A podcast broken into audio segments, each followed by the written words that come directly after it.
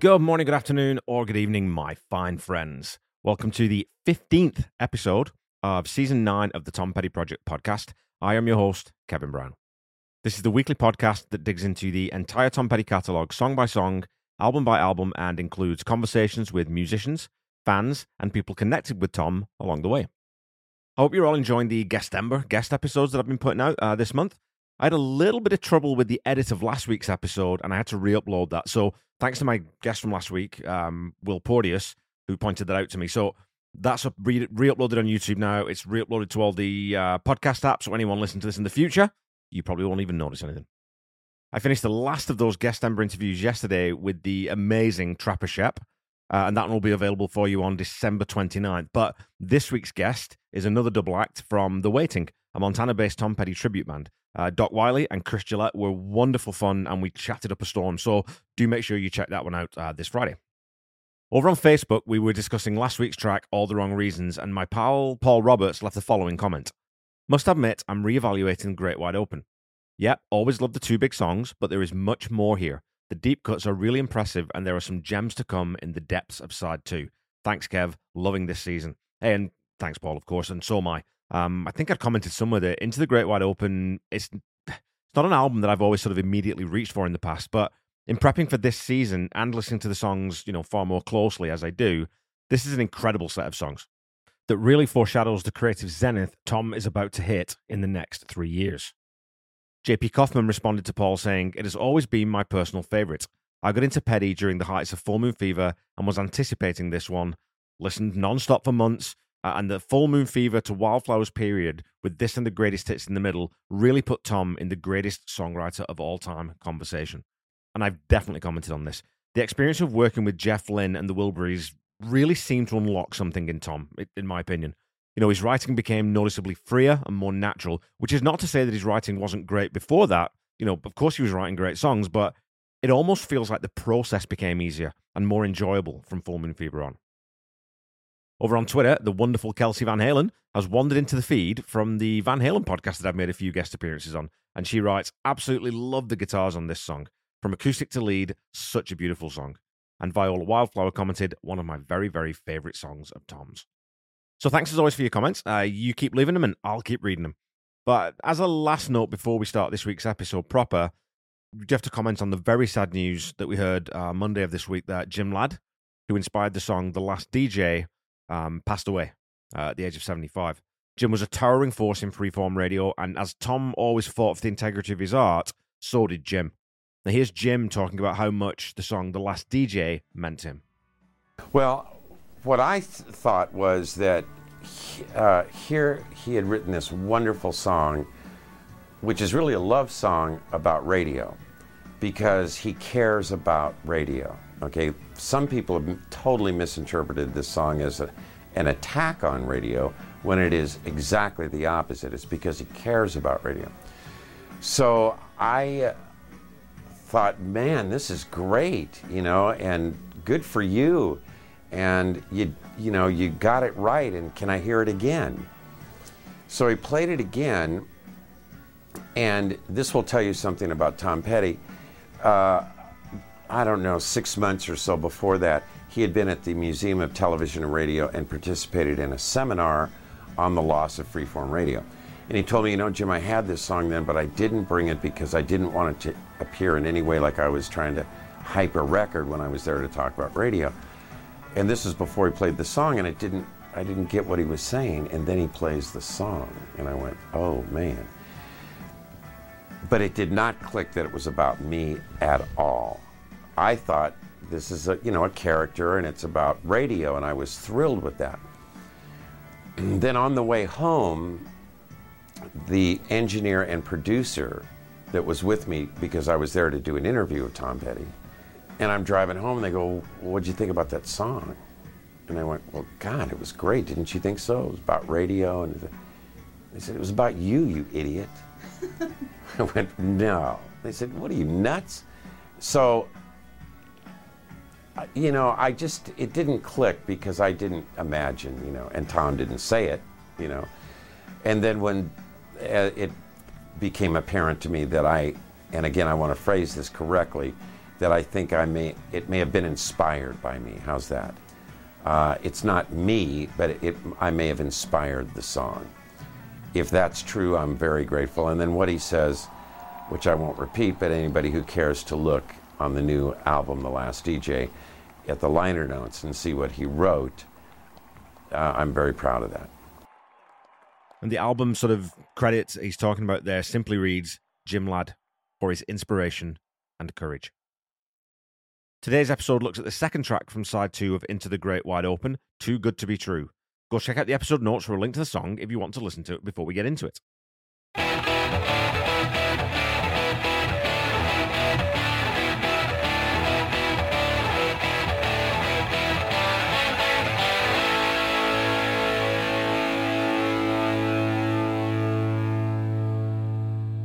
Too Good to Be True was actually released as a single in the UK and Germany, and perhaps surprisingly, it was the highest charting single from the album in the former. In Germany, the single didn't chart at all, but regardless, it did receive a decent amount of radio play back in Blighty. Um, the song was a virtual ever present on the tour for the album, but was never played again live after that. In conversations with Tom Petty, Tom mentions to author Paul Zollo that in our last gig, uh, where we were purposely looking for odd things to do, that one came out and we played it for a bit, and I really like it. So again, another track that maybe could have been aired sometime later in the setlist, but for whatever reason just didn't make the cut. So let's talk about the key, because this song is in F minor. When you listen to it, if you play along with it, it's in F minor, but it's definitely played in an E minor shape. Um, normally, it would be the case that you'd just capo on the first fret to move the song up a semitone, but I did read on a Guitar Tab website that the author there thinks that the song's actually played in E minor with no capo, and then the tape's sped up to be at that higher key. Now, we know that Tom wasn't averse to using that trick to get a slightly different sound, and I think there's a couple of tracks from either Hard Promises or Long After Dark that use that technique. I'd have to go back and check, but I think that's right. Um, and as my pal Randy Woods told me when I asked him how he thought this might have been achieved, he pointed out that a capo won't have exactly the same tone as playing the open strings. So there's every chance that the Guitar Tab website is right and the track was sped up before the vocals were added, uh, so that it could be sung in F minor rather than E minor, but keep that open chord voicing on the guitar. And look, if I ever get a chance to speak to Jeff Lynne, and if anyone knows Jeff Lynne, tell him I want to speak to him, and maybe ask him about that one. The intro to this one is a nice faded in synth swell that is matched by a reversed cymbal. I don't think Stan Lynch is playing a swell there. It definitely sounds like a, a reverse cymbal. So basically, all that is is you record a cymbal and then essentially just play it backwards in the mix. So if you think about the attack of a cymbal and then the decay, you just reverse that. And here is what that sounds like. Um, the kick snare pattern is pretty straightforward, and there's a sort of a splashy cymbal being played on the first beat of every four bars. There are also some claves added to the percussion on every second bar that play on the three and and the four and. So again, those, those wood blocks that you hear, like I said, I'm pretty sure that's a clave because it's got a really nice resonance to it. And they're heavily processed and affected, and I'll talk about that maybe a little more later on as we hear them very distinctly at a certain point in the song. The bass also drives this track more than maybe anything on Full Moon Fever or Into the Great Wide Open so far. It's a lovely full tone that Howie uh, Epstein is playing, just stepping up and down over those root notes. As always, there are multiple guitars here, an acoustic and a very, very slightly distorted electric, both playing a, a fairly basic strumming pattern. And it's hard to hear exactly what each part is doing, but the acoustic sounds like it's playing that. It, it's just strumming. And then I think the electric's strumming also, but adding in some passing notes in between the chords. Uh, it's all very dark, it's all very mysterious, and it's a wonderful intro section to this song. The verses simply follow this up down chord progression as Tom croons out the vocals. There's a neat little piece of arrangement here, though, in that the transition to the chorus comes sooner than expected and without any real build or push. There's no drum fill, there's no sort of, you know, there's no extra instrumentation coming in, there's no, no big cymbal hit. Um, we just go straight into the chorus. Now, each line of the verse is sung over four bars, but we only get three lines rather than the four we might expect. So, total in the verse of 12 bars. The kick snare pattern, once the chorus comes in, changes up and moves to the snare playing each beat of the bar, uh, and the kick playing on the second beat and the three and. So the second beat and between the third and fourth beats.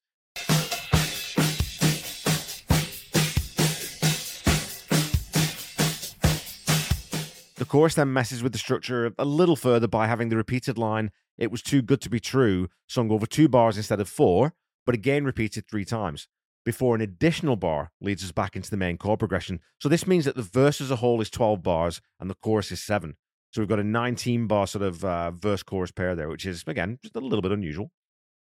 Coming out of the chorus, we then get that main progression for four bars with that three note ascending lick leading us into the second verse. There's another nice little production touch uh, here at the end of the line everything that she dared to dream, with a big vocal effect, reverb and delay, and possibly some phaser on there or something as well. Um, it gives the, that last word this big sort of ethereal, otherworldly feel. There are also a couple of synth notes after the words outside her door that are added in and just contribute to this uneasy back and forth progression. The second chorus proceeds just like the first, and as I didn't mention this since the last time around, you can hear them here playing some broken chords over top of the guitars, again to just add to the moodiness of this uh, this section. The main progression then plays again for four bars, but the acoustic guitar is panned over into the left channel so that you can hear it a little more brightly, uh, before Stan Lynch plays some quarter notes on the toms to lead us into the bridge, which plays out for eight bars. So we've had 12 bars, we've had seven bars in the part, and now we're getting eight bars.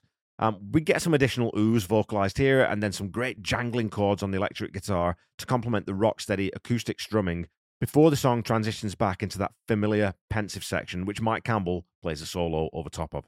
And this solo has a very spontaneous feel to it, you know, compared to the very measured, very precisely arranged part in, say, Dark of the Sun. You know, this one feels more organic, it's a little bit more angular, it's a wee bit more jagged. Um, the synth's really washing over this section too, especially as the solo leads back out into the last verse. And here we have some fantastic little guitar licks added in by Mike Campbell, as well as what sounds like a little bit of piano after the second line.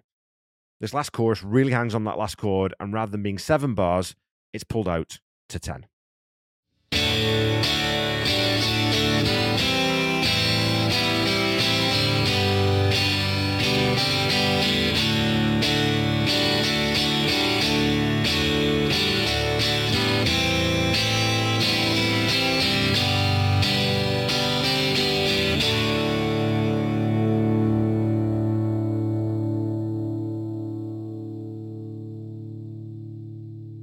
Okay, folks, it's time for some petty trivia. According to setlist.fm, eight of the 15 songs from Echo were never played live. So your question from last week was this Which track from the album was played the most in concert? Was it A, Echo, B, Free Girl Now, C, Room at the Top, or D, Swinging? Well, the title track, Echo, was only played once on March 13th, 1999 during the Heartbreakers' second sort of mini Fillmore residency. Um, it's hardly surprising that the heart wrenching ballad was not a fixture in the set list, as I imagine it was tough for Tom to think about, let alone sing those lyrics. Free Girl Now was played 45 times on the Echo Tour and once in 2001, while Room at the Top was played 39 times, all on the Echo Tour in 1999. So your answer is. Swinging, which was virtually ever present on the Echo Tour usually being performed as the fourth song after Breakdown. And in all, the song was performed 62 times by the Heartbreakers, with its last performance coming at Forest Hill Stadium in Queens, New York on July 26th, 2017, as part of the 40th anniversary tour. Your question for this week is this Other than Learning to Fly, which single from Into the Great Wide Open reached number one on the US rock chart? Was it A, Into the Great Wide Open, B, Out in the Cold, C, King's Highway, or D, making some noise?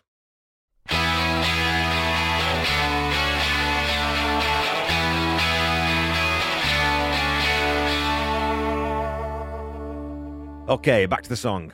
After this last chorus, we get a final Too Good to Be True from Tom, and we head into the main progression again, with Mike Campbell adding a couple of guitar noodles before the song ends on a big open chord. Or so you think. After that chord trails off over four bars, just as you think the song is finished, the claves strike again and the song comes back in, allowing Mike Campbell and Benmont Tench to trade licks on the guitar and keyboards. You can really hear the effects on that clave there too, which I think are exaggerated in this section. It sounds like it's got a massive spring reverb, um, as well as delay, definitely, and again, there's a, goodness only knows probably some echo on there. Um, there are also multiple additional parts in this section and before we start to fade out with around 15 seconds left. Now, this is where I have to hold up my hands and say that I don't know if this false ending is the right production choice.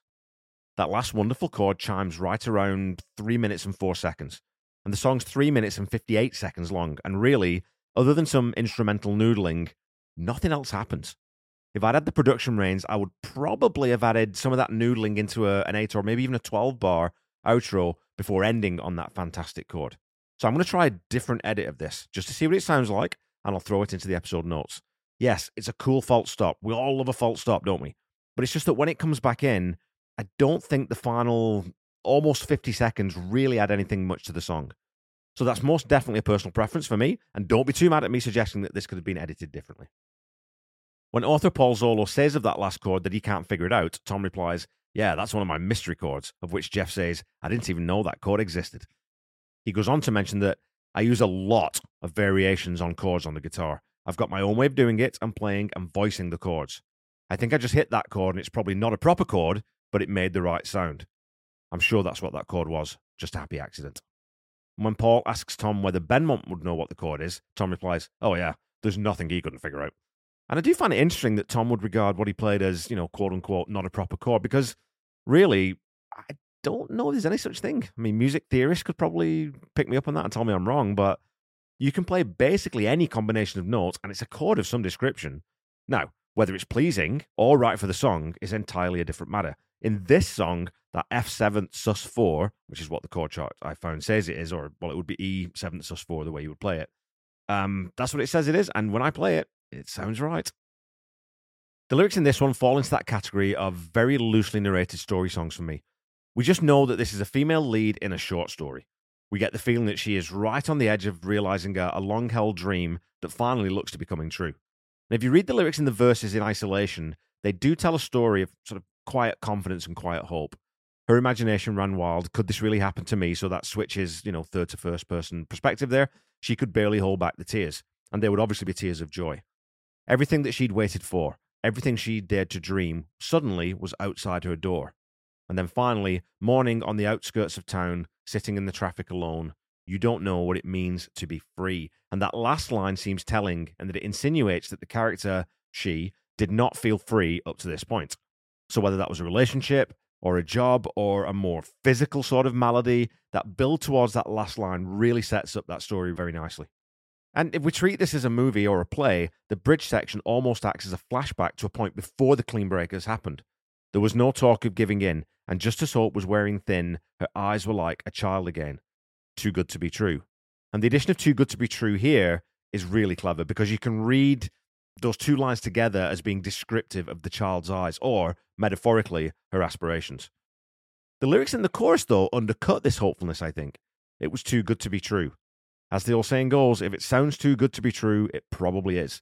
So maybe if this was a screenplay, we'd see the protagonist's point of view being increasingly positive and upbeat, while we also know that there's a freight train heading her way that she hasn't seen yet. It could also be a more subconscious inner monologue playing out in the main character's mind, I suppose. You know, that little voice saying that this can't possibly be realistic, um, and that, you know, you don't believe that you deserve what good fortune is coming your way. You know what? Maybe she's the girl who's going to be picked up in King's Highway.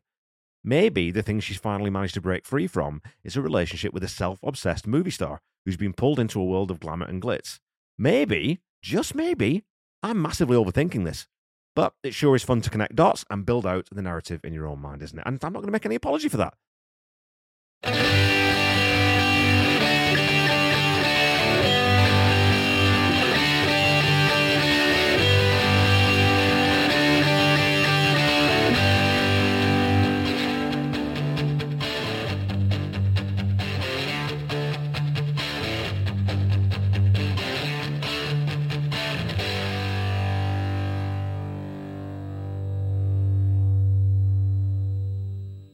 Okay, Pettyheads, that's it for this week. Um, Too Good to Be True is, again, very simple for the most part. It's a broody minor chord song that, following all the wrong reasons, really changes the mood of the album. Um, it's another song that feels like California to me. You know, it always has. It's another road song in a way. Like it's got that, it's got space to it. Feels like it feels big. It feels like open space. Um, and again, you can sort of see the Pacific Coast Highway at dusk in your mind's eye, and the protagonist of the song driving through the warm summer air to the outskirts of LA. I don't think this is the strongest song on the album, but it has a charm to it that always makes me enjoy it. And again, I think it really works where it's sequenced. Um, I'm still not 100% convinced about that false ending, or more specifically, the just about a minute of repetition that follows it, but it's not enough to really knock this song too far down the ladder for me. I do think it's arguably the weakest track on the album, but it definitely isn't a dud. So I'm going to give Too Good to Be True an uncertain, wavering 7 out of 10 because I think it's a strong lyric and I do like the slightly unusual bar counts in the verse and chorus. The Tom Petty Project is a proud member of the Deep Dive Podcast Network. Go check us out on Twitter at Deep Dive Podnet, and I'm sure you'll find someone or something that, there that you like to listen to. Uh, you can also check out my other podcasts, uh, Seaside Pod Review, a Queen podcast that I do with my very best friend Randy Woods, who, incidentally, as if you don't know, performs all the music that you hear in this podcast, including the theme which he wrote and performed and sent to me uh, without me even asking him to. Um, also, go check out the Ultimate Catalog Clash that I host with the hardest working man in podcasting, Corey Morissette. We just finished up this week, um, season one. We've wrapped up Phil Collins' Era Genesis, and we are heading into 90s Metallica, which is way outside my comfort zone, way outside what I listen to. Um, so I'm having a lot of fun digging into a band that I would have always said that I don't really like um, and learning a bit more about their music. Don't forget to follow me on Facebook, Instagram, Threads, and YouTube at The Tom Petty Project and on Twitter at Tom Petty Project. Go follow, like, subscribe, do all those things, and please leave ratings or reviews or any of those kinds of things. Um, they do help sort of bump up the podcast and get it into other people's ears. Keep talking to me on social media, and I'll keep reading out your comments on the show. Um, as your weekly reminder, the Tom Petty Project is not affiliated with the Tom Petty Estate in any way. And when you're looking for Tom's music, please visit official streaming platforms or go to your local independent record seller to grab some actual physical media and support local businesses. Again, folks, Jeff Bezos doesn't need your money. The guy's a multi-billionaire. You know what? He could he could lose 50% of his wealth, pay his workers, all of his workers twice as much, and he'd still be a billionaire. Um, so go to a real store, go buy actual, you know, physical media. Um, if you're looking for official merch, please go to tompetty.com. And if you're looking for merchandise for this show, go to tompettyproject.com. Don't forget to check out the Tom Petty Nation and Tom Petty Fans Forever groups on Facebook and check out Tom Petty Radio on SiriusXM. Um, until we meet again next week, keep listening to and sharing Tom's music. Try to be kind. Try to say I love you to someone at least once a day. Stay safe and healthy, and I'll be back with you next week to talk about the next track on side two of Into the Great Wide Open Out in the Cold. Bye bye.